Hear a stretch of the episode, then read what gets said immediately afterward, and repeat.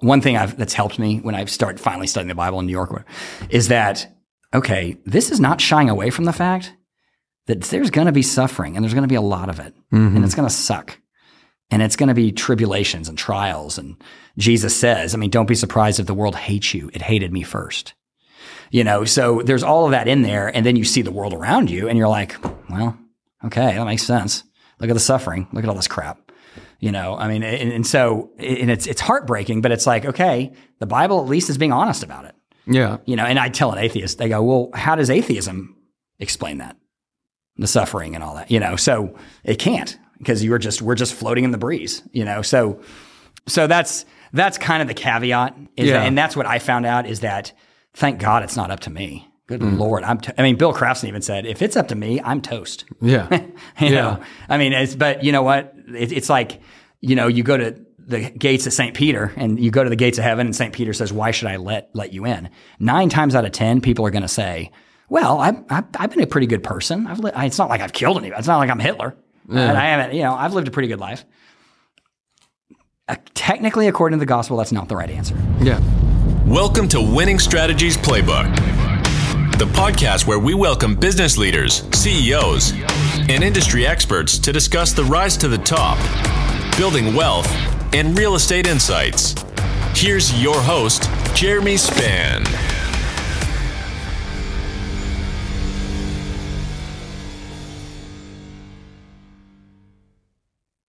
Welcome to Winning Strategies Playbook. For more information on this show, you can go to our website, myexperiencedrealtor.com. That's experienced with an ED.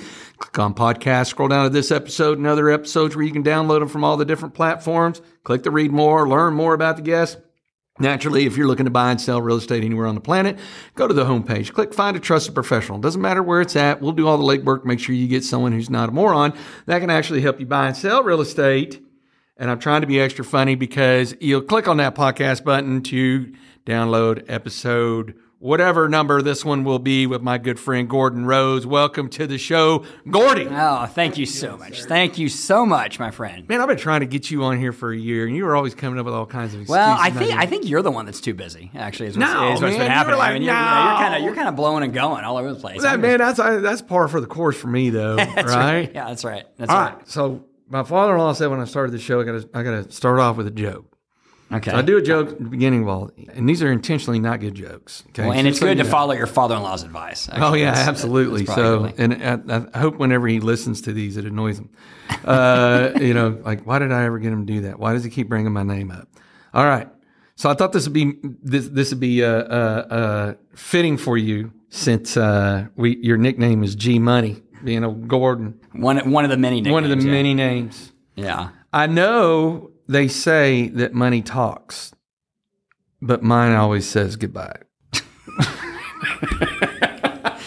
That would be my I, that would that joke would be good for me in in the poker games we play. And that's that's Well- when uh, you know. No, mine says goodbye to you quite often, right? And then uh, and then you, you usually make it quite a bit further And then than I do. But then mine says goodbye pretty quickly after that. Not afterwards, as long as you're not out before me, right? Right. that's right. That's right. So, so Gordon and I know each other from Fort Worth Club. Been friends down there for you know, good God, ten years. Yeah, it's been a while. And there, there's a poker game that goes on at Fort Worth Club that we've been playing in together for, for many, many years. And just, we've, we've just run in the same circles and just been friends for a long time. And, and I give him a hard time because, you know, his name's up on the building and all that, you know. and so because his name's on the building. finagled that with Walter. Oh yeah, I know. And so, so- because his name's on the building, it felt like I had to annoy him. So when they used to come out with a quarterly Fort Worth Club magazine, I purposely do the whole entire centerfold. Just so I'd be like, you might be on the building, but I got the centerfold. that's right. That's right. That's exactly right.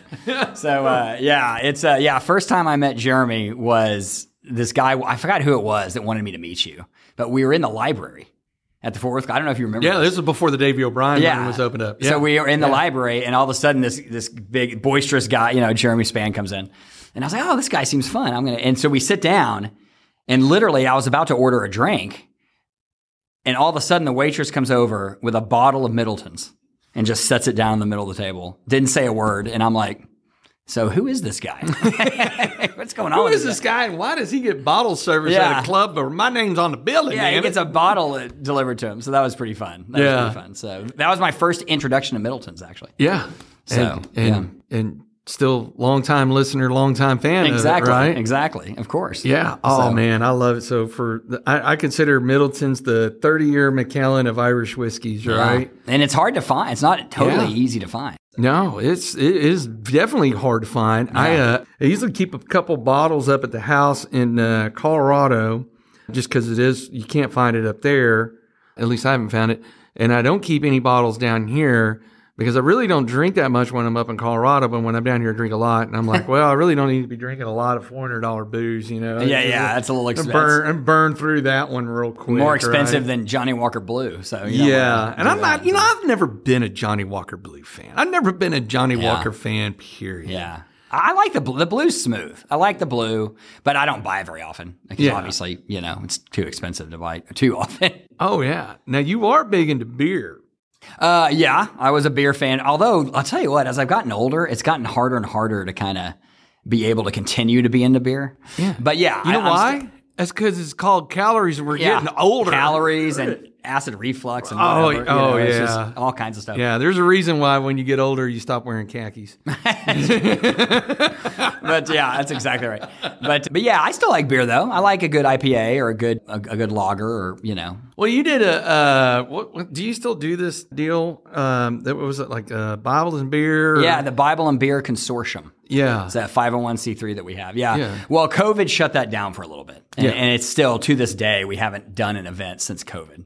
But the Facebook page is alive and well. The Facebook page is doing yeah, well. the right? Friends of the BBC is what it's called. the BBC. Yeah, we call it the BBC, the Bible and Beer Consortium. Oh, I was It's- about to say, you know, that also stands for another of other things. Yeah, it Might does. not might not rhyme with the uh, Bible and Beer Consortium, right Yeah, there. yeah, exactly. Gage is looking at Gage. Our sound engineer over here is cracking up. You know where I was going. He knows that, where he's weren't you? talking. Yeah, yeah, I know where your mind's at. It's down in the gutter, isn't it, Gage? So- But uh, but yeah, no, it's a great. It's been a great group. It's been a great experience. Um, it's it's the one place where I've seen atheists and Christians come together. Yeah. To debate. And tell dis- me and about that. discuss Tell- and- ta- talk about that. So it started. Ezra Boggs uh, started the group back in 2013, and uh, he basically had the mentality of there is no gospel free zone, and so he thought about where would Jesus be if he came back today? Would he be in the churches?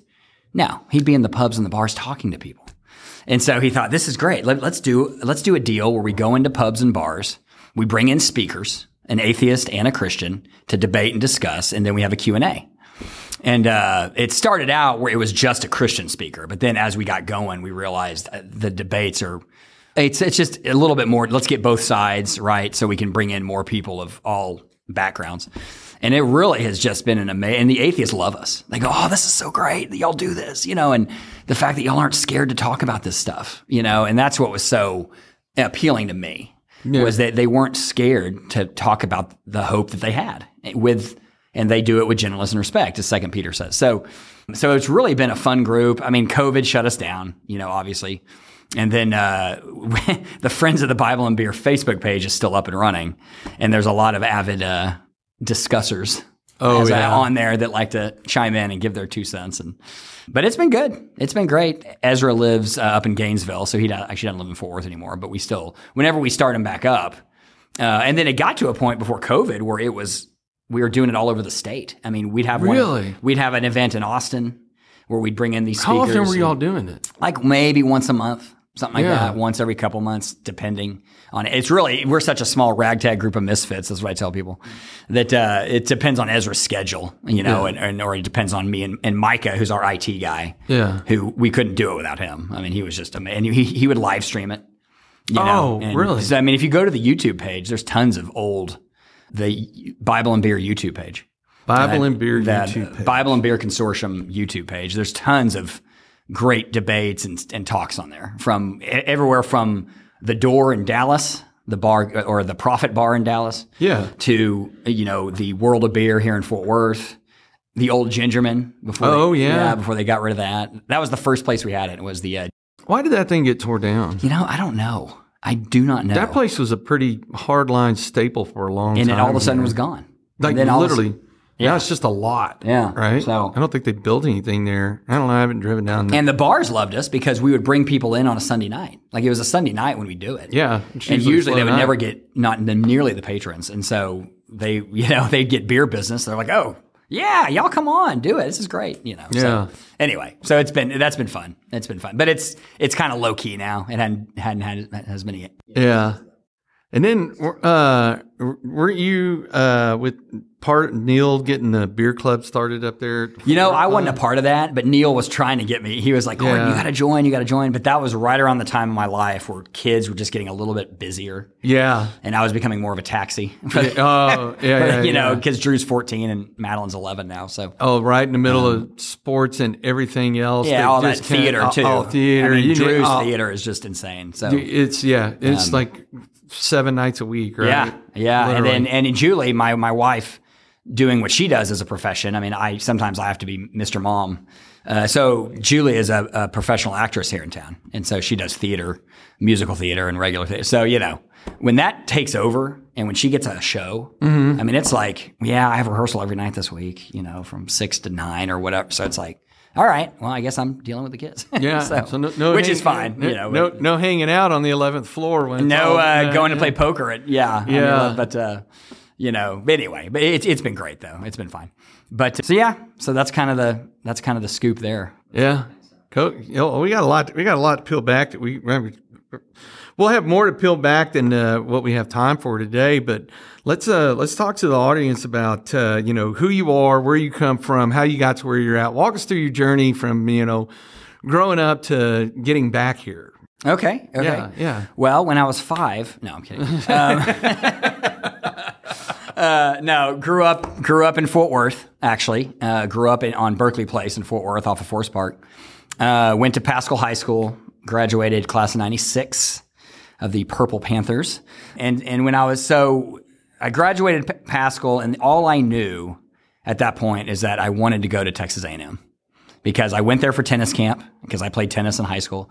And my dad said, "Hey, A&M has a good tennis program. Go down there for summer camp. You can learn, you know, if you want to join varsity, you know, in tennis, you got to." So I go down to College Station thinking I was going to hate it because I grew up in the shadow of TCU, and TCU when I was a kid was in the Southwest Conference and always hated A&M, you know. And so it got so I thought, "Oh, fine, I'll go down there." Well, I fell in love with it. I mean, they sold me. You know, it wasn't just tennis; it was also selling you on the traditions and and all that stuff. So by the time I got into Texas A&M at Paschal, I was graduating. I was like, okay, great, my life's settled. well, a couple years into A&M, my dad says, you know, Gordon, you can't major in being an Aggie. Thank goodness, right? Thank goodness. Uh, thank goodness that's the case. And I was like, well, okay. He's like, so you, what are you going to do? Yeah. with your life, you know? And I was like, well, that's a good point. He's like, because, you know, you're eventually going to graduate. And I'm not going to pay for this forever. And so, uh, you know, so basically while I was at A&M, that was when I decided my first love was I wanted to be involved in the TV and film industry. Uh, that was my, my, I loved movies growing up. I loved what a movie could do to an audience. And so I thought that's what I wanted to do. And so I ended up, and he's like, so you should, speaking of this is, so you, my dad's like, oh, so you want to be a film person and you're going to A&M. Great. You know, like, that's not really teaching you much there.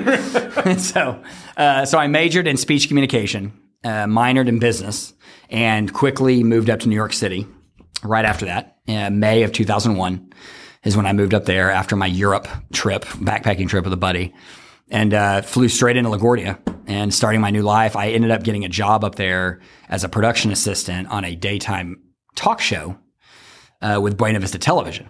And that's a long story about how I was able to finagle my way into that job. Just persistence and talk, you know, this this connection that my parents had with this gal that lived up there that was a producer. And so for six months I hounded her, you know, just telling her from College Station, I'm calling her, saying, Hey, I really want to be in this business. I think I, anyway. And so sh- long story short, the director ends up calling me and tells me to come up and yeah, I got a spot for you, but I can't, you know, it's 500 bucks a week. Like that's it. But if you can get to the city and live up here. And so sure enough, I was like, oh, I'm, I'm coming. So went to New York, worked for them for nine months. Uh, 9-11 happened while I was up there. I was in the I was in Midtown when that happened, and uh, that forever, of course, changed a lot of things. The show after that, everyone was watching the news, and so a, a new talker just couldn't take off. You know, so this this lady, she was trying to be like Oprah, and it just wasn't working, and so ended up the show ended up getting canceled. I ended up working for the Late Show with David Letterman, which was fun for the first three months, and then it kind of was like, okay, this is great. I'm seating the audience, and, and you know, not really I mean, it kind of lost its luster, but I, I, stuck with it. There was no movement in the company. I couldn't move up because that place is such a well oiled machine. And so I ended up quitting there after basically the second year and took odd jobs after that to try to survive. Ended up getting involved with some guys called New World Pictures, which was a company down here in Texas. And that was because of my dad. One of the guys was helping my dad with his marketing. And he goes, "Oh, we got a movie company." And my dad's like, "Oh, my son's." Anyway, that's that was the connection there. And so ended up talking to them for a year before they said, "Well, if you want to move back to Texas, we got a spot for you. We're shooting a low budget feature over in Las Colinas uh, in 2003, and so if you want to get back down here." And so I was like, "Well, I was dating this girl Julie, and she was down there, so that makes sense." New York, I'm kind of doing odd jobs. I'm not really okay. So I just felt God calling me back, and so I ended up renting a car, packing up my crap, and driving cross country back to Texas. And uh, ended up living with my parents during the shooting of the movie. Well, then I ended up getting an apartment in Irving. The movie was great experience. It was amazing to be a part of it, but we had no money. So at the end of shooting, we were out of money. And this was before I was involved with the business I'm in now, of course. And so I told my director, I was I needed, I was still trying to get this girl to marry me. You know, I was thinking, okay, I probably want to marry this girl. Her dad's, you know, I don't know if he's going to let me if I don't have a job. And so, um, so what happened? So basically, I said to my director, I said, look, my dad knows some investors. Maybe I could sell them on this deal and raise some money to finish this movie. And so my director's like, yeah, have at it. If you think you can do it. I mean, here's the limited liability partnership. Here's the private placement whatever you can do, that'd be awesome. You know, because we just we need to do payroll, we need to finish pay off our taxes. You know, we need to go into the post and cut the movie and all that. So I was like, all right. I mean, it was a sharp movie. I, I, liked it. I thought it was good. It was a good story. And so anyway, I ended up doing that, and I ended up raising money to finish the movie, about thirty or forty grand. And so, so that gave me the associate producer status on the movie. That also led me to Rhodes Securities, where I am now. And so while we were waiting for the movie to take off, my dad, who is the head of road security, said, You know, Gordon, you're waiting for this movie to take off. I need some help. You know, maybe you could come in and learn the family business a little bit. No pressure. No pre- I'm not trying to get you to, you know, and I was like, but you know, it'll give you a paycheck. You'll be able to keep that apartment in Irving. You know, I'm pretty sure Julie's dad would like that. You know, kind of yeah. making a joke. So I said, all right, yeah, you're right. I guess, you know, I'm kind of, all right, whatever. And so I end up working for Rhodes Securities in 2004 or end of 2003, 2004 and start helping with copies and just random crap, answering the phones. And uh, sure enough, ended up falling in love with it. I enjoyed it. I loved looking at the stock market. I loved investing. Uh, I loved the idea of helping people with their money and getting them on the right track. Um, and so I just really started to like it thank the Lord because the movie really wasn't going anywhere. so as as these things go, and so um, so anyway, ended up getting my Series Seven after that. Uh, six months to a year later, um, ended up I, I I've gotten a few more Series Twenty Four, Series Twenty Seven. So long story short, here we are in 2022. I'm now the CEO of Rhodes Securities. I have a book of business, and I'm also helping with the day to day of the company.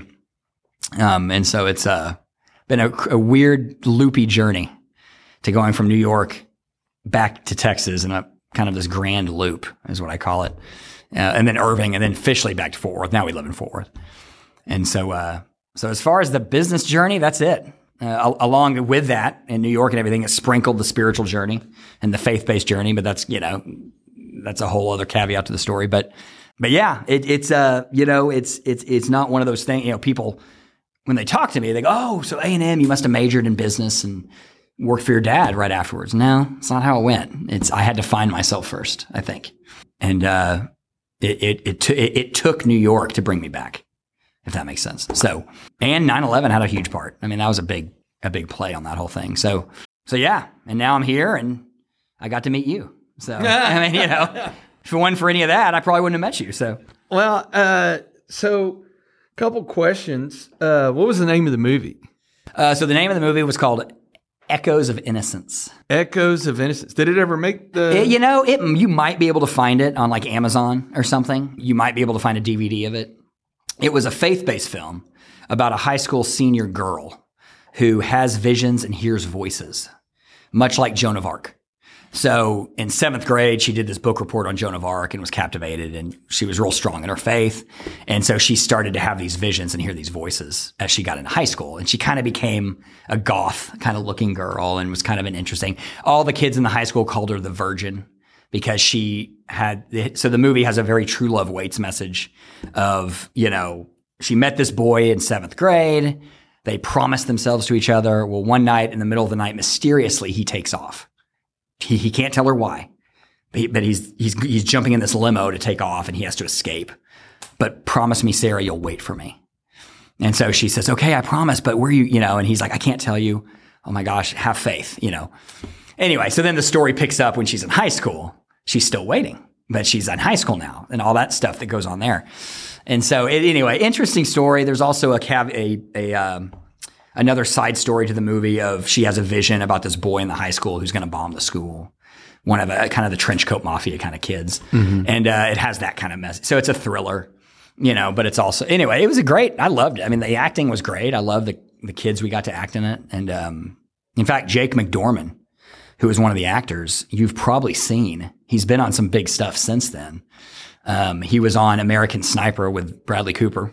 okay. And so he he played Bradley's good friend in the movie who got this diamond for his fiance or something and got shot. And anyway, so Oh, he- yeah, yeah, yeah, yeah, That's yeah, that's yeah. that's Jake. And so he and he was in our movie. I mean, I played golf with the kid. You know, he was a super nice guy. And so anyway, he's the one guy from the movie who's kind of gone on to have some notoriety. So yeah, it was a great experience. I mean, low budget film, so Yeah. you're filming Did the kid ever come back?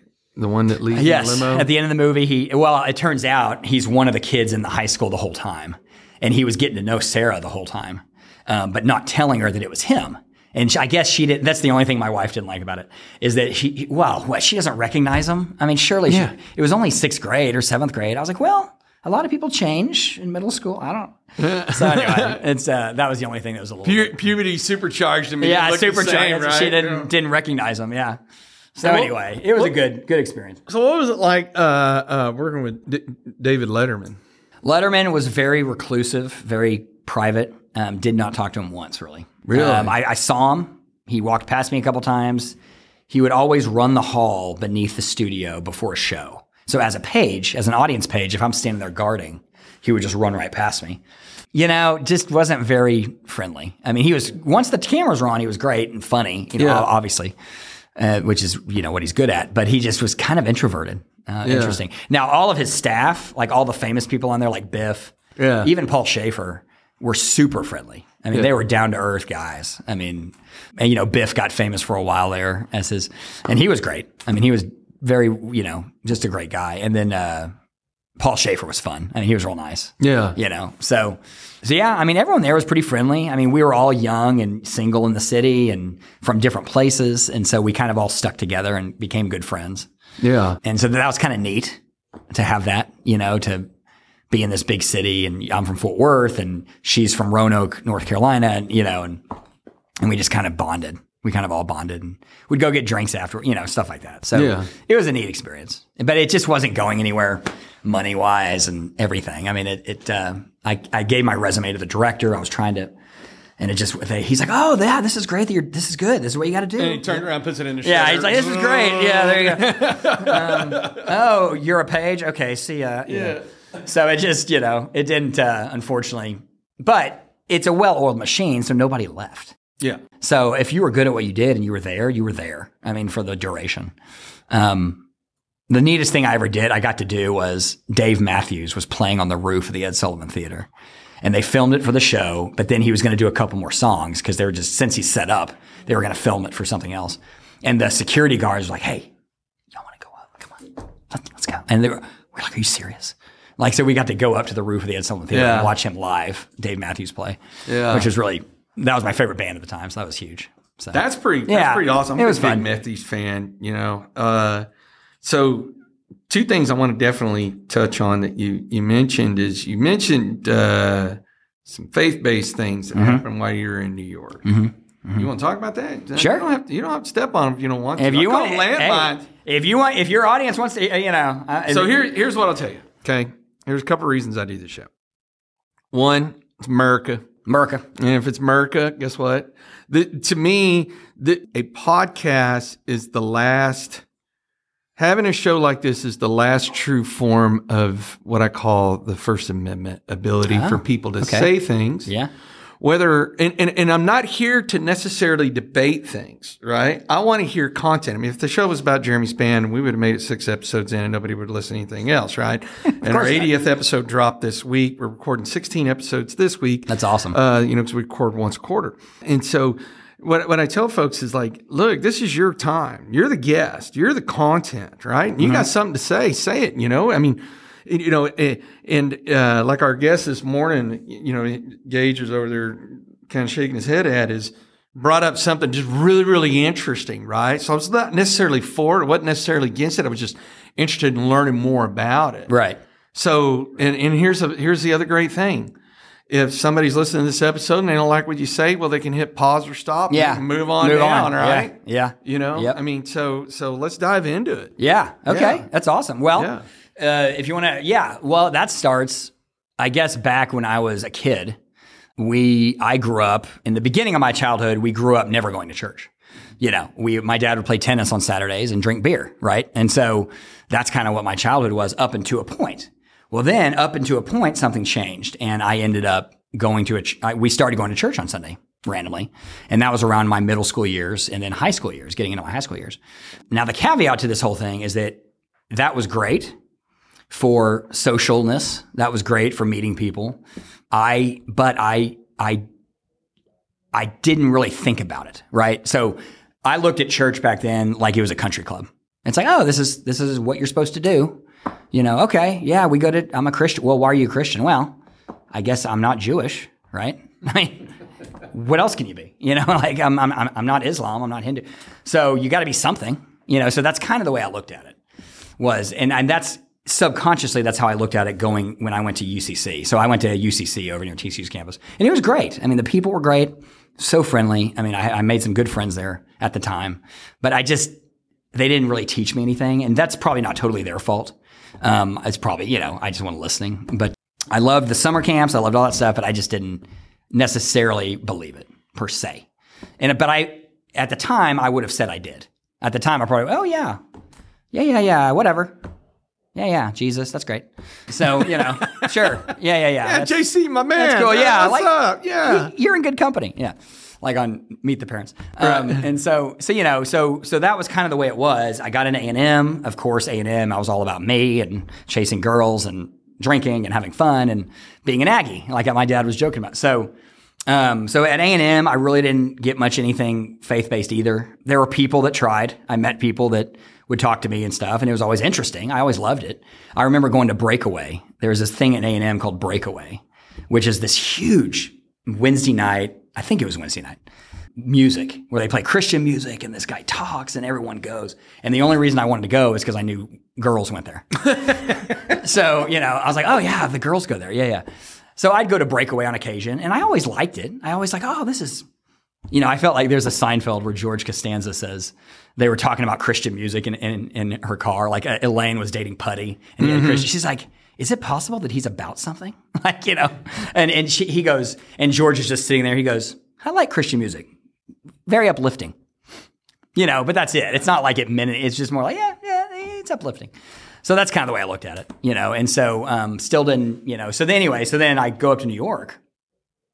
And when I was in New York, something happened, and I don't know what it was, but something inside of me, maybe I saw someone on the street corner preaching or so, I don't know what it was, but something inside, and I was up there by myself. I was out of the bubble of A&M and literally in this huge city alone. I mean, it really felt that way. And so something got into me that basically said, okay, what is it with this guy? I mean, I see people who love him. I see people who hate him. what is the deal with this Jesus guy? So I was like, okay, what is this just a bunch of BS? Is this just a psychological crutch? What is it? Is it a, I don't want to be bamboozled. That's kind of the, the point that I got to is I said, I just, I don't want to be bamboozled. Okay. Is this a fairy tale or is this legit? Right. So I started looking into it. I, I was like open mindedly. I said, okay, let me read some books. Maybe there's some books out there. I don't know. Besides the Bible. I don't want to look at the Bible yet, but I'll look at some other stuff. And so, sure enough, I started to find books Lee Strobel, C.S. Lewis, Josh McDowell, just to name three authors right there. C.S. Lewis, obviously being the famous apologetic from the 50s and 40s and stuff. And so, um, so I just started, I started reading. It was, I was like, okay, this is interesting. Hmm. Lee Strobel, this proof of the resurrection, there's some legit stuff here. I mean, that's interesting. It's maybe it's, you know, okay, but yeah, but rising from the dead, come on. So I still was kind of not there. And up to that point, this is the side note, up to that point, every pastor I had ever heard preach, it was very, the best way I can put it is very fluffy. It was very fluffy, be a good person, live a good life, do the best you can, and let's go out there and work hard together, right? The sermons were kind of self help. So that was all I had known about sermons. I mean, from the church I went to on down. And so while I'm up there, this girl, again, a girl, but this girl, Mindy, uh, Mindy Morin, who's uh, is still, she's married now in Dallas, actually. And great. We, we were really, cause she was from Texas. So we really bonded up in the city. And, uh, and she said, you know, Gordon, if you're looking for, if you're searching, I was like, yeah, I guess I'm, I am still searching. And she's like, well, there's a church over here on the west side, a lot of young people, a lot of diversity. I mean, it's really kind of neat. I was like, okay, what's it called? And she goes, well, it's called Redeemer Presbyterian.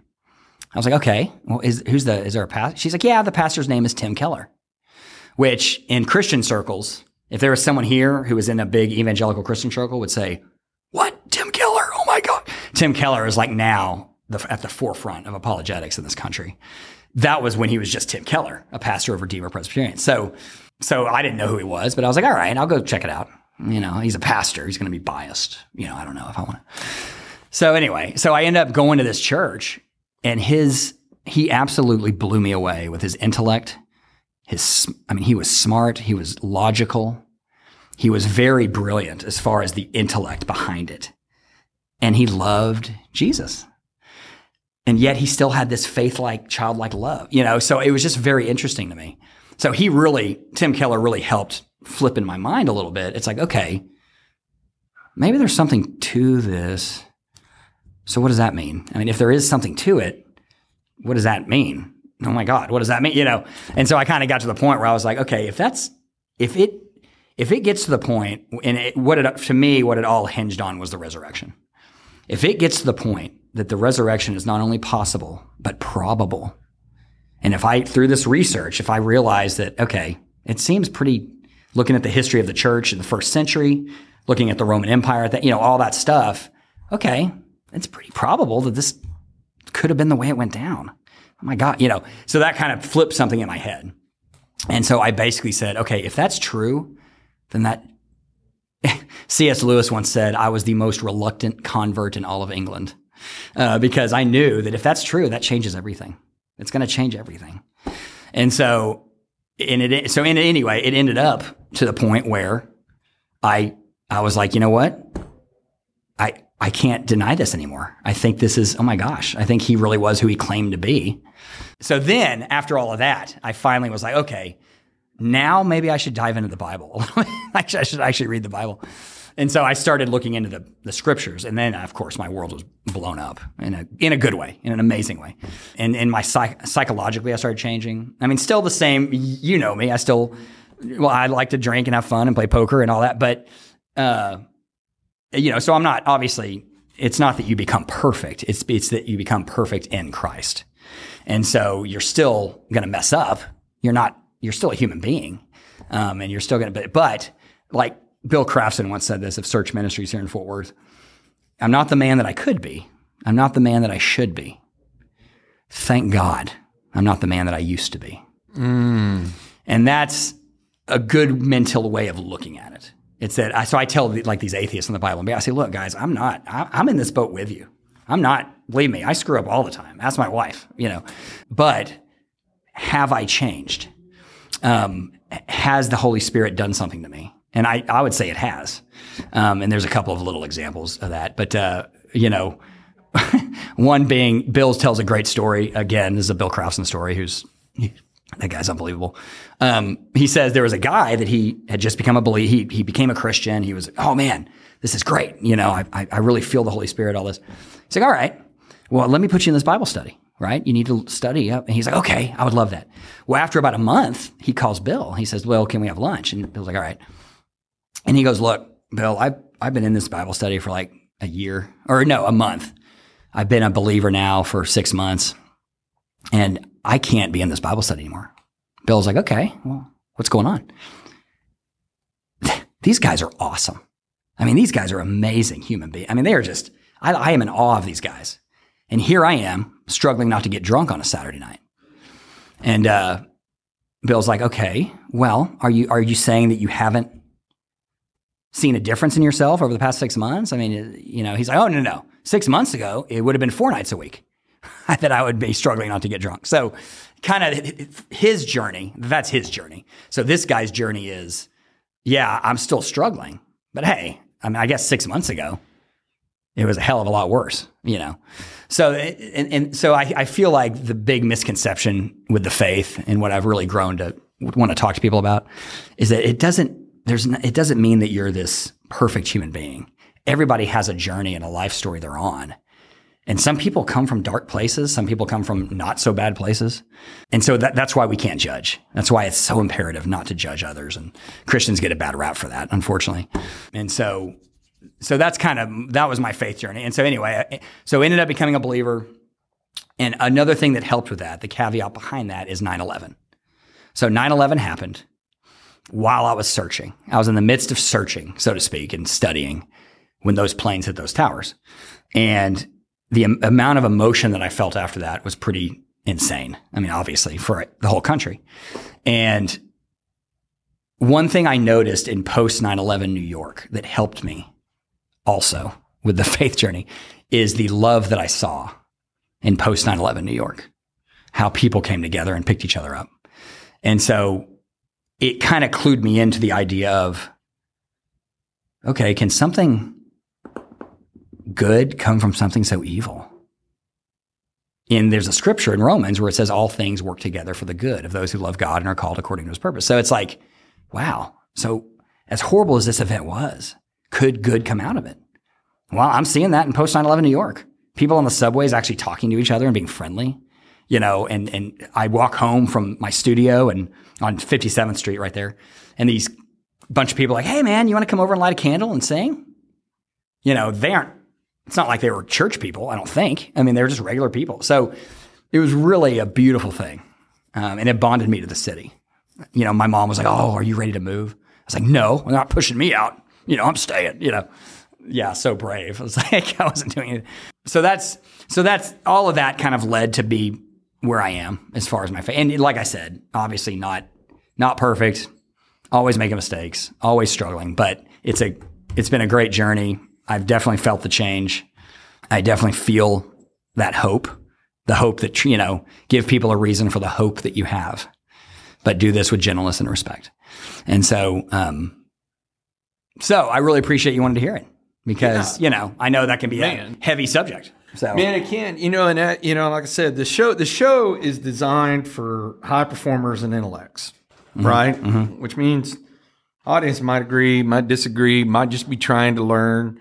You know, and, it, it's really funny is I've known you for a decade, and one of the things I've enjoyed about the show is having people on that I thought I really, really knew, and then learn. Yeah something I didn't know. Yeah. Right. And uh, because I do, I struggle. I struggle with religion in general. Mm-hmm. Yeah, right? which I don't blame you. Yeah, I mean, I, I mean, it's you know, as a matter of fact, yeah, you know, so you know, growing up, and you know, yeah, church was the thing, but kind of not really, and right. You know, it was. Did you grow up here? Did you grow up in Texas? Yeah, yeah, yeah. Down down in Burleson. Oh yeah. And um, and then uh, you know, going into the Marine Corps, you know, and then you just kind of fast forward to, you know, it, it's kind of funny. So I've had, you know, uh, my old padre on before, Father Madison, and uh, you know, and it, and it, and so like for me, this is why I'm always interested to hear other people's perspectives and journeys, and it, it's actually quite comforting for someone like me to go, ah, I don't know, man, I don't want to get bamboozled here, Right. Like, what, Right. you know, because you do is, I mean, I, you know, you you you know a bit or, bit or two about my background, you know, and I spent many a years standing in the face of evil, Oh yeah. right? Yeah. doing things and even responding and reacting to things that probably no human should ever have to do. And when you do and you see these bad things, it just makes you question, you know, Mm-hmm. you know, so is there a God and, you know, Why the heck is this happening? Like, Yeah. why this doesn't make sense. And, uh, and so it's, it's really funny and in, in, in a, in a common, topic, like because me and my daughter talk about this, is uh, not not in the detail of you know things I've done or whatnot, or but like uh, you know sh- she's you know she's she went to Catholic school, but she grew up in a Methodist church, you know, and and so we had these conversations, and I just said, yeah, I said, you know. I said, I'll be honest with you. I said, you know, I, I said, I, I, uh, I don't, I don't, I don't know if God will ever forgive me for the things I've done, hmm. but I've been working real hard the last number of years to at least try to facilitate the interview. Hmm. Okay. Right? Yeah. And I get it, you know. I mean, I you know I get that. Hey, you know, Jesus died for your sins, blah blah blah, and I you know, and I hear all that, and I'm like, hey, cool, man. That's for, but for me, But, does he know what I've done? Right? Yeah, You know, well, I know he knows. I mean, I, I, I you know, it's it, it's like, you know, I do believe there's God, and I do believe in Jesus, right? Mhm. And you know, but I've, I mean, I've been in places and in austere environments and just seen things that just doesn't really make a lot of sense sometimes, right? Right. Like, well, why is he present here but not Right. there, and Right. so forth. Right. And then, uh, but you're right. You see, you see, you know, things very bad. You know, the the recourse of it is a lot of good things happen, right? Right. And Right. so, and so that's why I make a joke. You know, it's like, you know, hey, I don't, I don't know. You know, I mean, I've actually looked at my dad. You know, my dad's old Vietnam vet. You know, and, and said, I remember sitting in Costa Rica, and I said, "Do you think he'll ever forgive us for the shit that we've done?" Yeah. I don't know, but I've worked for a long time, many years, try to at least do the right thing Yeah. and uh, so I can at least facilitate the interview. Or as some people are joking, my wife goes, "Well, you probably live forever," and I said, "Why is that?" And she said, "Well, he's going to say no, and then you'll have to go to hell, and the devil will be like, hell no, because you're going to try to tar- start Just stay on Earth, You're, you're right? just like you're going to try to start a coup d'état. I'll take this thing over. So no, you'll just have to live forever. Uh, but uh, Just keep him on Earth. And but you know, but it was really funny. And, and, and out of all places, I heard this. It was with, uh, it was on that TV show Boston Legal. oh, okay. Remember that with Yeah. William Shatner? Yeah. Yeah. And him and uh, what was it? The guy's name in the show is Alan, I think, and it's played by James Spader. And and they're sitting there having their little cigars and yes. and At the on the balcony or whatever. right? Yeah.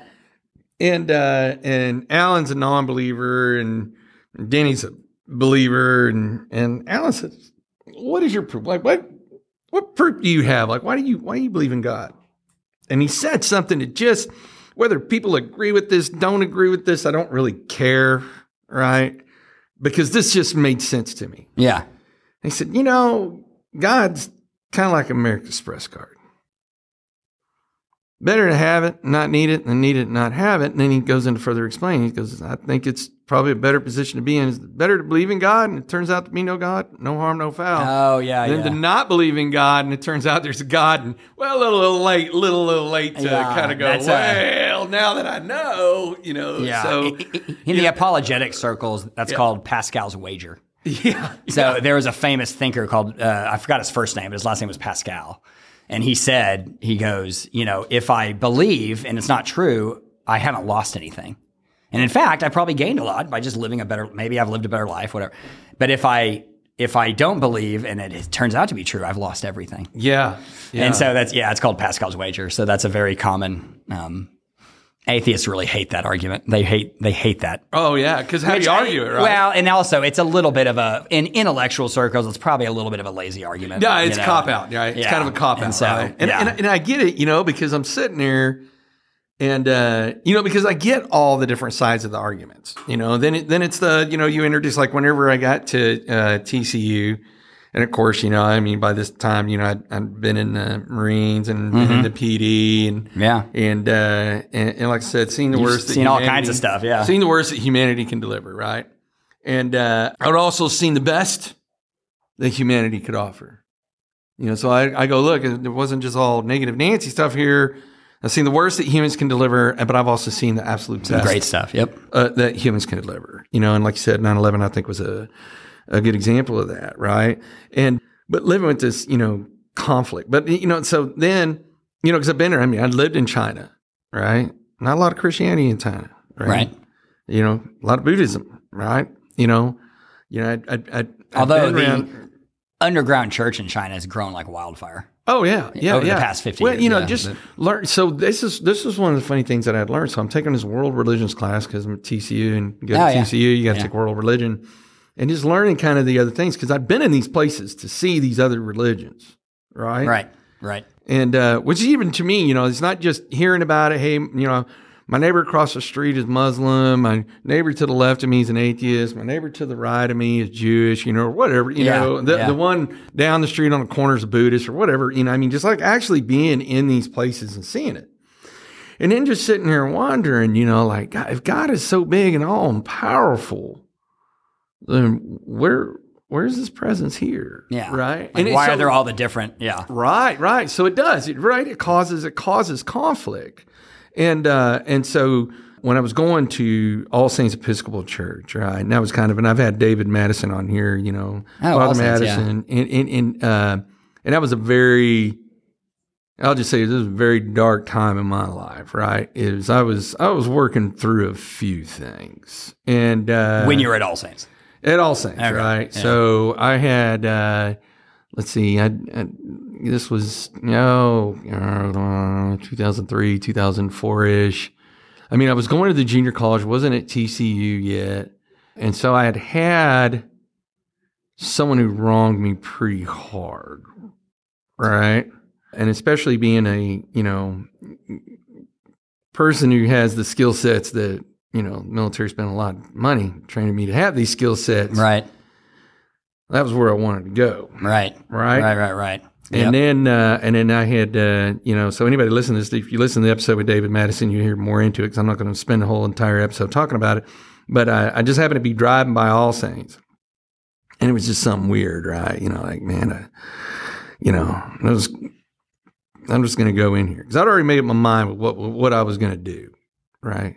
And and for people like me that come from what I, you know, my design, similar designs, when we're committed, people don't understand what that word committed means, right? Right.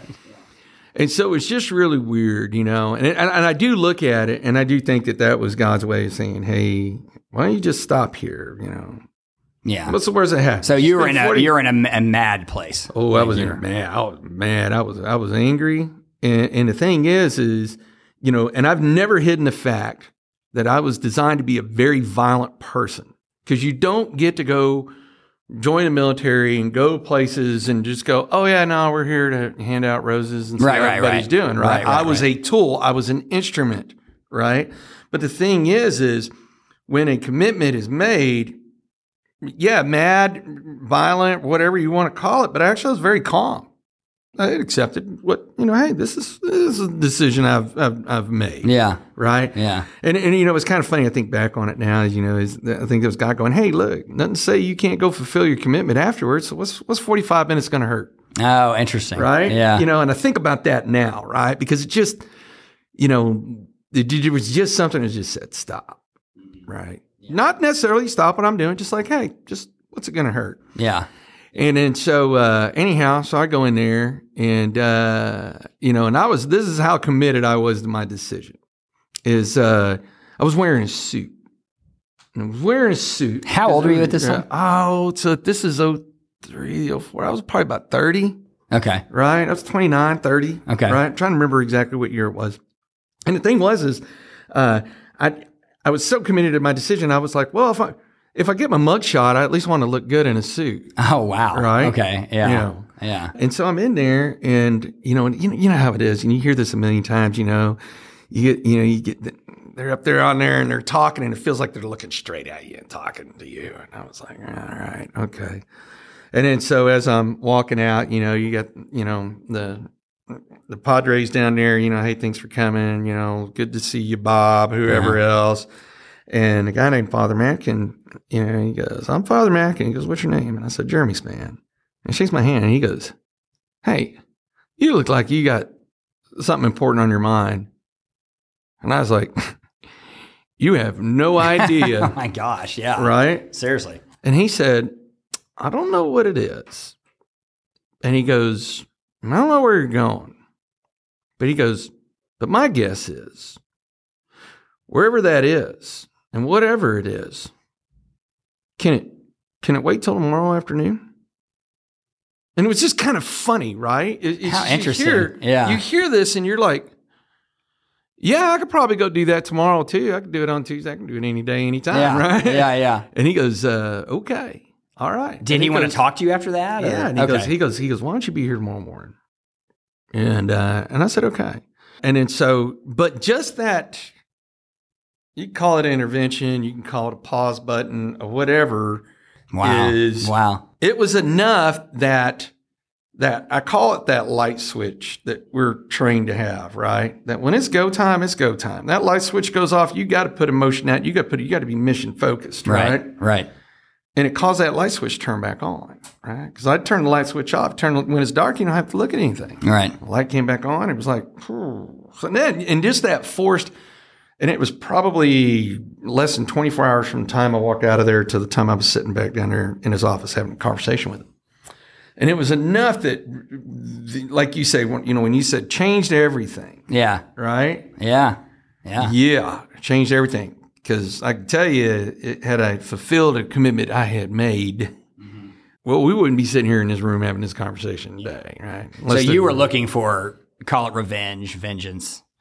Um, maybe in your head. It's really, it's, justice. it's really Like maybe have- justice. Yeah. Maybe that's the right word. And this was really hard to to explain uh, to folks that are, like I said, it hadn't, hadn't really been designed to be the tool that I was designed to be, right? Yeah. An instrument. Yeah. Right. Yeah. And and so it just there was there was really not a lot of emotion. It was just like that happened. This should be the consequence. And I'm here to go deliver the consequence. Right. Yeah. Wow. And it was just Yeah. It's very unemotional. Like I said, very calm. You know, Yeah. wasn't angry. It was just like You're just- okay, it's like I'm there to go do a job. Yeah. You're on a mission. Yeah, I'm Yeah. there to go do a job. Right. And and and so it was enough to kind of whoa, hold on a second. And then so it did, but I would still struggle from then. You know, now call it almost 20 years later, still still struggle with things. But I did know this, right? Because I don't I don't ever believe I've ever been a bad person. I don't believe I've ever been an evil person. Believe that I have been designed to go do things that people probably shouldn't have to be designed. I mean, look, no, nobody, nobody, nobody wants peace and the avoidance of violence more than people that have served in the role to dispense violence on your behalf. Right. Right. Yeah. Because we're we're the ones that go do the dirty work, Right. right? You know, Yeah. real easy for people to go. We should go into Ukraine and fight the Russians. Oh, oh, so you, Have- you're gonna, yeah. you're gonna, you're gonna go volunteer to do that? No, no, no, no. You're gonna sit there from your couch and go. We shouldn't. By we, you mean me, Right. Right. Or the arms. Start, yeah. Right. Sorry. you- Yeah. Point. You know, you get the point, right? Like, yeah, you want you want us to go put our stuff on the line, Mm-hmm. and uh, and I don't care how controversial anybody else thinks it. And like you know, especially with this thing going on with Russia and Ukraine, is like, wait, so you want me to go be committed because you feel strongly? Like, hey, I, I'm not here to argue. Have the Ukrainians been wronged by the Russians and Putin? Hell yeah, and I'm not going to argue that. But here's the deal: is you want us to get all wound up and go in there and get in a fight, which, by the way, is not going to be helpful for anybody, Right. right? It's more you want me complicated. to, you that. want me to do that less than a year after the this government, and I'm not. Hey, I'm not pointing to the left. I'm not pointing to the right. I'm not pointing. I'm pointing to all of them. Right. How you treated us getting out of Afghanistan? Apparently, we didn't learn a damn thing out of Vietnam. Mm-hmm. And now you want me to trust you guys Yeah. to make the right decisions to go put us in the fight? Right. No, no, Right. no, uh uh-uh, uh, uh Because I know what I'm capable of. I know what our people are capable of. I know what we can do, and we're damn good at it. Yeah. It's the reason we've been at top of the food chain for so long, Yeah. right? Yeah. And but, uh, you know, so I I know you know just those thoughts and feelings, right? You know, still kind of brings me back to. mm. So I've never done anything I, I don't want to say I've done anything bad or done anything evil or anything else like that. I won't say that I haven't done violent things because that's exactly what I was designed to do was do violent things, right? Right. If I, it, it- the only way to fight violence is to create a physics equation of be more violent than the violence that's coming at us, Right. Right? Right. And, and sometimes you win, sometimes you lose, right? Uh, and so, but I do know that my whole life I've always tried to be, you know, good for people and stuff like that. And I do know that, you know, especially, you know, that day of walking into All Saints is I, my commitment changed to I, I, I'm at least going to facilitate the interview. I'm at least Right. going to do enough great things Yeah. and in, in, in as much of an abundance as I can to at least facilitate the interview, right? And that's just kind of what my mindset has been towards it, right? I want to at least plead my case. Right. Get up there and go, hey, look, I don't know if this is all BS or if I really get a shot because I tried to do the right thing, try to believe in all that, but I at least want to be able to get the interview Yeah. because of all the things I have done Right. Well, in my life, right? I mean, the good news is everybody's going to get the interview. Every single person on the planet. Yeah. Um, the interesting thing you're talking about, though, that I think what's what's revolving around this is, and the, I'm gonna I, I'm gonna use a Tim Keller analogy of there. Basically, what has happened is there is like he started this whole talk. Keep in mind, he's a pastor. He started this whole talk at a group of uh, kids at UC Berkeley in two, I think it was 2009. And they're, of course, UC Berkeley, right? So they're all atheist agnostics, you know, in, in, in the crowd. And he goes, I do want to start off by saying that I do think religion is a big part of the problem.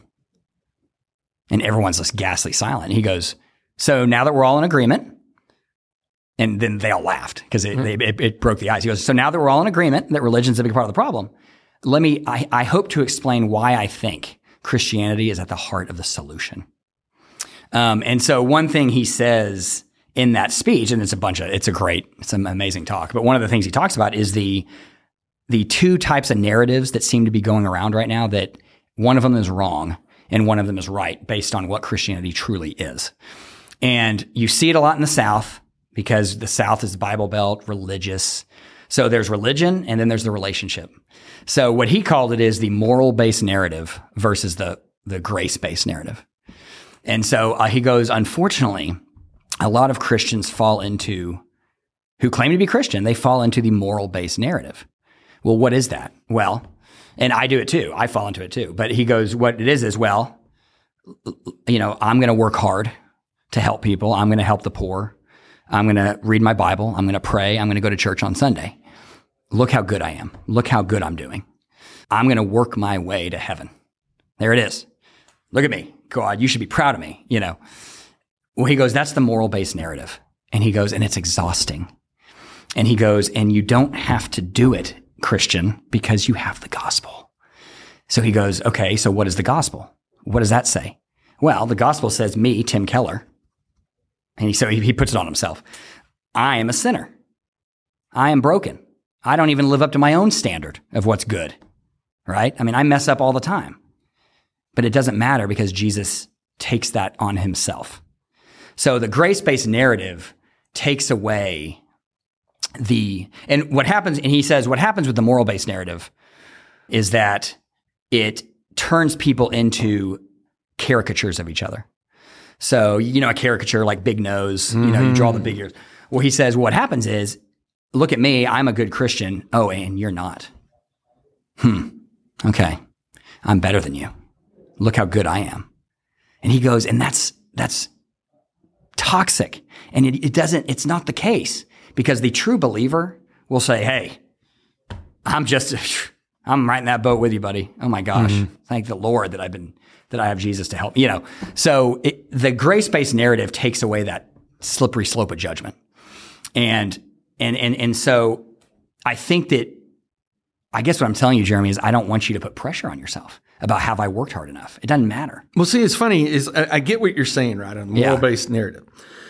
But what makes the moral based narrative true is who you're comparing yourself to, Right. right? You're always in I'm, comparison. I'm not comparing myself to anybody. I'm not comparing, you know, hey, I did 10 good deeds, you did nine, haha, beat you, or any Right. of that.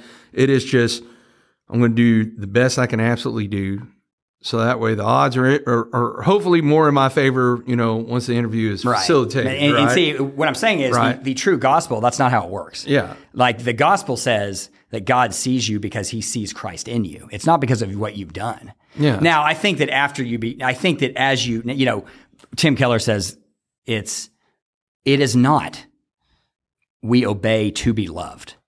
Because a lot of religions fall in that camp. Yeah. I'm going to work, you know, the Islam, I'm going to work hard to get, I got to work hard so God loves me. I got to work hard to prove myself. Well, Christianity doesn't say that. Christianity says, you know, no, no, no. You are loved already.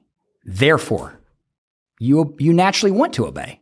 It's not that you feel like you are compelled to or you have to. You want to. So it's an after effect of the love that you've already received. And I think that that's the biggest, the hardest thing. Like, you know, so many religions say, I'm going to climb up to heaven to reach God. I have to reach him. Well, Christianity says, no, no, no. I'm going to come down to you. Don't worry. I'm going to come down to you and do this for you because you can't do it on your own. And that gets into the whole human depravity thing, Yeah. which talking about what you were saying about what you've seen and the suffering. Yeah. All I would say there is one of the hardest things that atheists have a problem with with Christianity is the the idea of human depravity. Yeah. So they don't like to be told that they're sinners, that they're broken. Yeah. No, no, no. What are you talking? I'm a good person.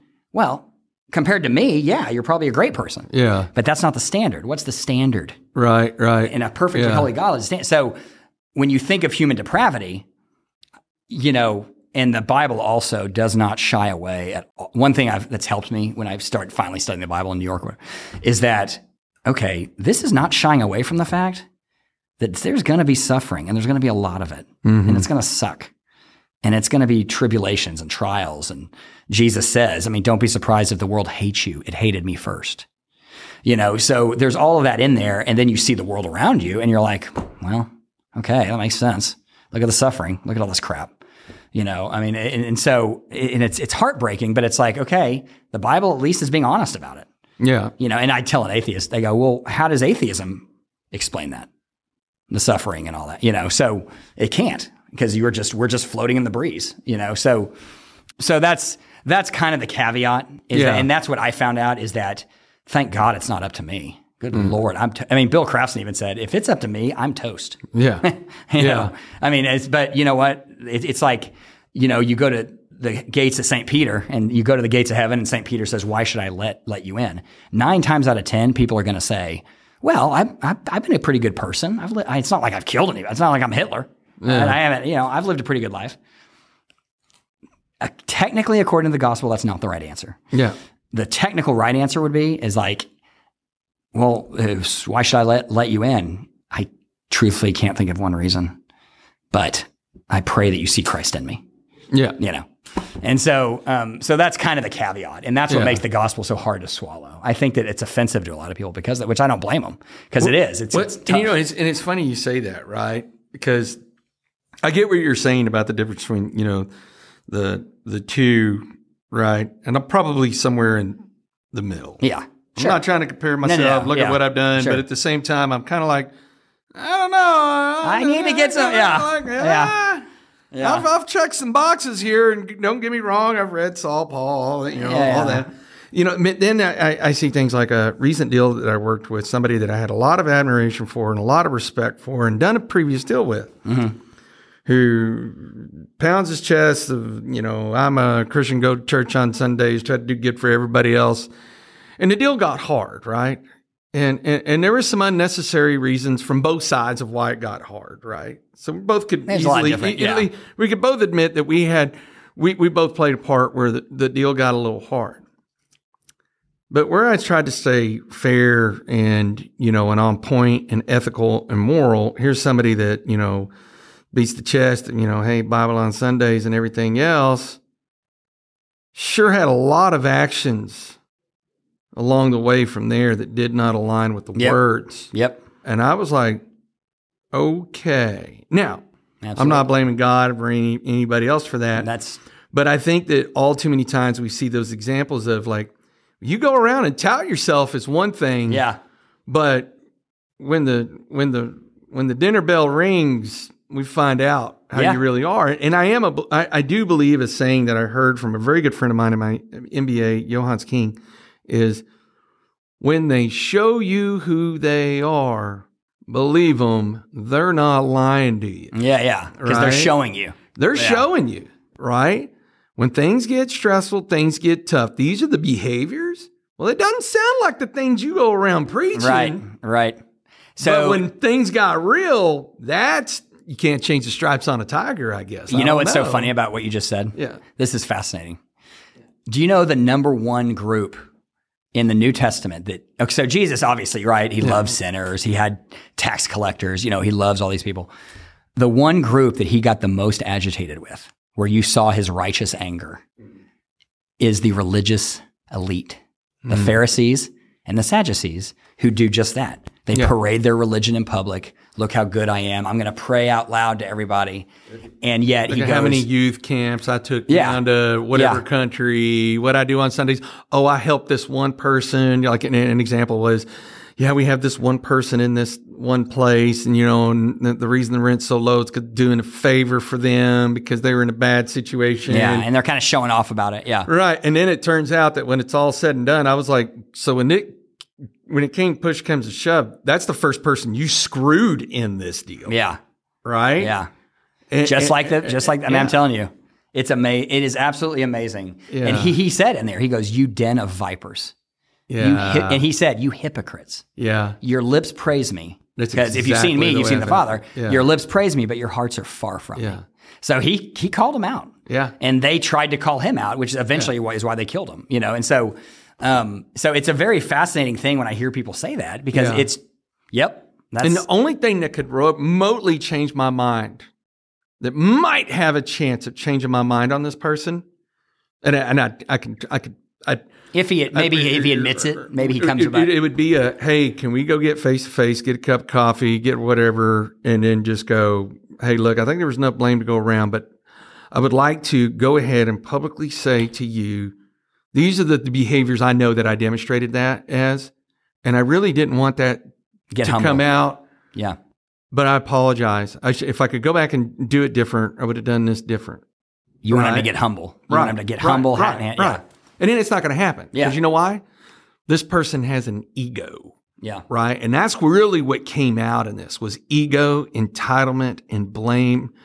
And uh, and who knows? Maybe he had shame in the end of it because I call that the quadrant of death. You're operating in one of those four, that's not good. Operating in two of those Yeah. at the same time, that's bad. You're operating in three of the four, that is that is dangerous. And if you're operating in four of the four, that's catastrophic. You know, it's interesting what uh, there was something that happened, and I know everyone's talking about the Will Smith slap and all that, but there was it was interesting what Denzel Washington said that Will Smith repeated.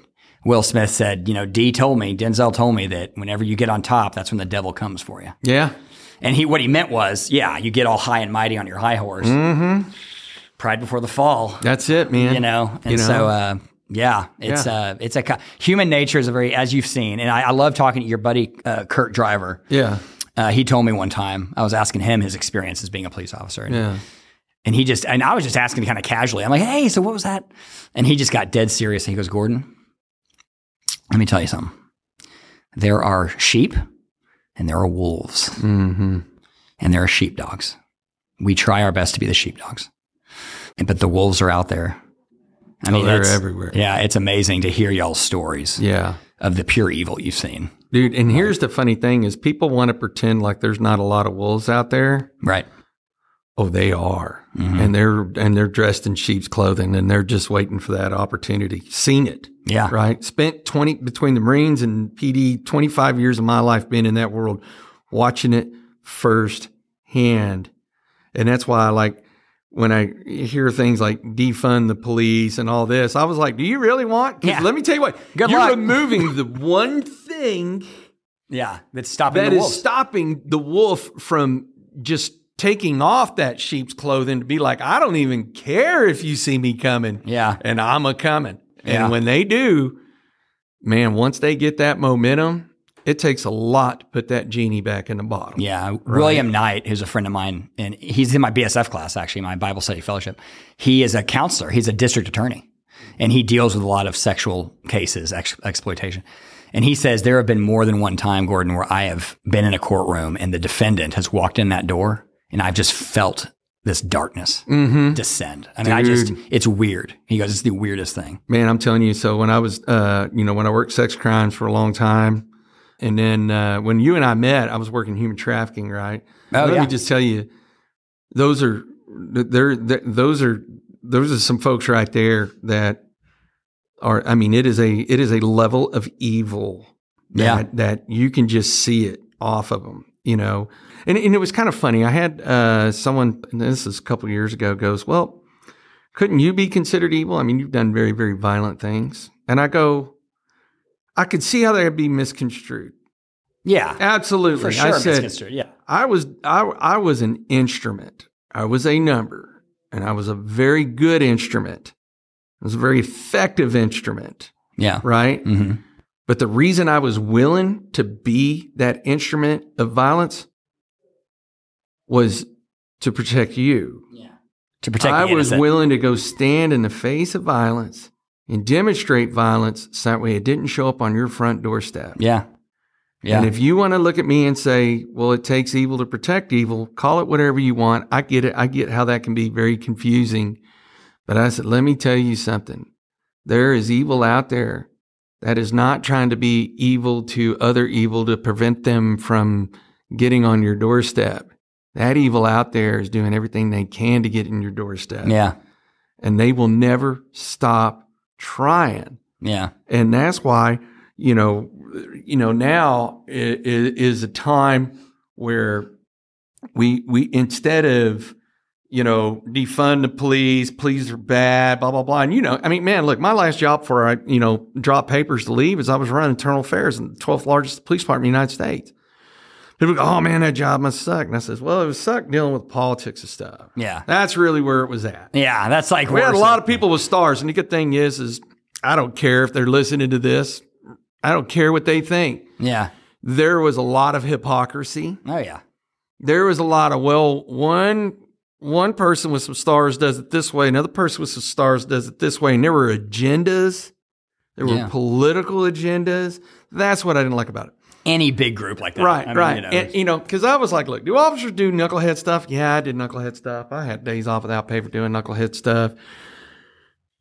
There are a handful, and I mean like literally one hand. yeah. You count them on one hand. Bad officers did not belong there. We knew who they were, and we were trying to get rid of them as fast as we could, right? hmm because once we identified who they were, right? But it's a very, very small population.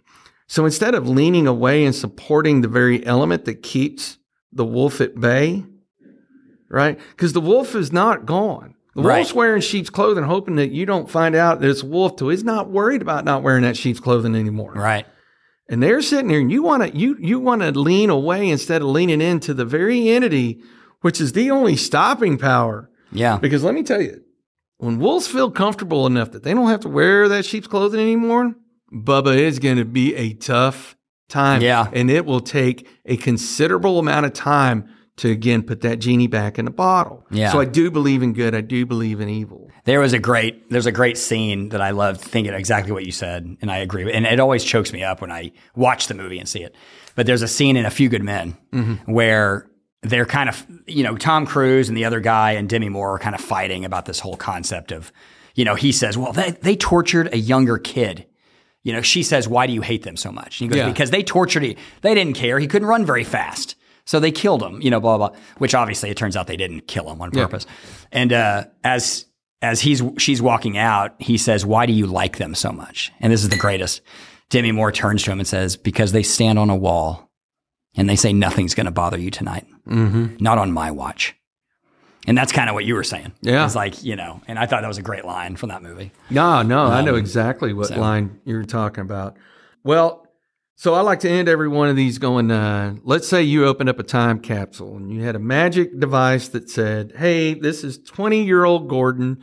And I, you have five minutes to fly back in time and I'm willing to listen to one thing of do or don't do this that I will absolutely practice carrying forward. If you could turn back the hands of time to 20 year old Gordon, Wow. what would you go back and tell 20 year old Gordon? Oh my gosh. 20 year old Gordon. I think if I could tell 20 year old Gordon one sentence, um, I would probably say, I'd be like, all right, Gordon, all this, this, this life, this life you're living, this whole, the whole purpose of life, it's, it's not about you. That's it. Life is not about you.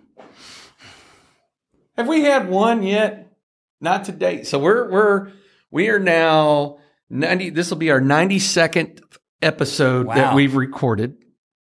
Uh, we got another awesome. four more to go there, Gates, tomorrow. That's all- good Uh, and you know what? That was exhausting, and you all have to do four of them. Oh, dude, we're doing 16 this week, man. But here's what I'll tell you this is this. I ask that question at the end of every one of these. And we've had some that have been similar, but I haven't had anyone give the same one yet. 92 different responses That's amazing. to date. That's amazing. That is candor. That's pretty amazing. That's what makes this. That, that's really what makes this show awesome. Is and and it is because when you when you kind of get caught with it, you know, because you hear me say, "Hey, you're going to know we're at the end of this because this is what we're going to do." You don't really think too much of it, and Yeah. then when it's like you've had a chance to sit here and talk about your journey, because how many? This is, and I think this is one of the things that the show does. How many people have ever sat down and said, "Hey"? Tell me your entire journey. And you did it in one setting. yeah. Usually people don't have attention span Well, or want to listen, right? They want to interrupt. Oh, but wait, let me tell you mine. Well, and you're you're talking over a drink, and you're BS, Right. you're just Yeah. BSing, and you know, so, it's like so I think that's part of why the magic happens when we ask that question is because someone's been able to go back through their journey and go, you know what, actually, thinking about what I just talked about, if I had to go back, I think this is what I would say. Yeah. And uh, that makes it that makes it really really cool. All right. So Well, dude, that was people awesome. people got money. They want to spend it with G money. Where do they go? How do they find you? Where where, where do they? Oh my gosh, you? we're actually talking business. This is Yeah, amazing. yeah, Uh, so base, so my firm is Rhodes Securities. We're a broker dealer, registered investment advisor. Uh, well, the registered investment advisor is actually Rhodes Investment Advisors. So, but we go by Rhodes Security, you know, just to make it easier. And we basically help people with their nest egg. So, if you have money that you need to invest in the stock market, um, public markets, we don't really do private placements or anything like that. Um, and you need a good quarterback, is what I tell people. It's like if you have your household wealth and you need a quarterback to put the ball in the right spot, then that's what we do. And uh, we have about 20 independent financial advisors that kind of specialize. You know, there's a, my dad once told me there's a lot of different ways to skin a cat. And so in, in, in our business, there's a lot of different ways to invest, to skin a cat, so to speak. And so they all kind of have their own nuances. You know, some of them do 401k plans. Some of them just do individuals. Some of them like to work with families. Um, so just, you know, kind of pick your poison, so to speak. Yeah. Where do they find you at? How do they get? Uh, they find so we are in the Fort Worth Club building on down, but our phone number 817-334-0455. Uh, we have a website rhodessecurities.com which gives all the disclosures and all that Oh, kind yeah. of fun stuff, licensed with FINRA, all that stuff. Um, and then and yeah, I mean that's that's kind of it. Either the phone number, website. My email is gr at rsi2.com. So it's kind of that simple. You just write an intro, and usually, if someone, if a prospect comes to me and says, "Hey, I might need your help," we have an intro meeting, maybe over a drink, maybe over Mm-hmm. coffee, just to kind of see if we would be a good fit, and if they're a good fit for us, and we're a good fit for them. So, because we don't want to work with someone that might it might be a bad fit. yeah. You know, I mean, we we want people to have the best experience. So, One if it- hundred percent. Yeah. And if you were driving down the street and you didn't have a chance to write all that down as usual, you'll hear me say go to our website, myexperiencedrealtor.com, experience with an ED. Click on podcast, scroll on down to Gordon Rhodes, and we will have this on the read more. And as always, if you're looking to buy and sell real estate anywhere on the planet, you go to the homepage, click find a trusted professional, and we will do all the vetting to make sure you get the right person. Gordon, thanks for coming. Hey man, show, thank you brother. so much. That was awesome. A lot of fun. Yeah.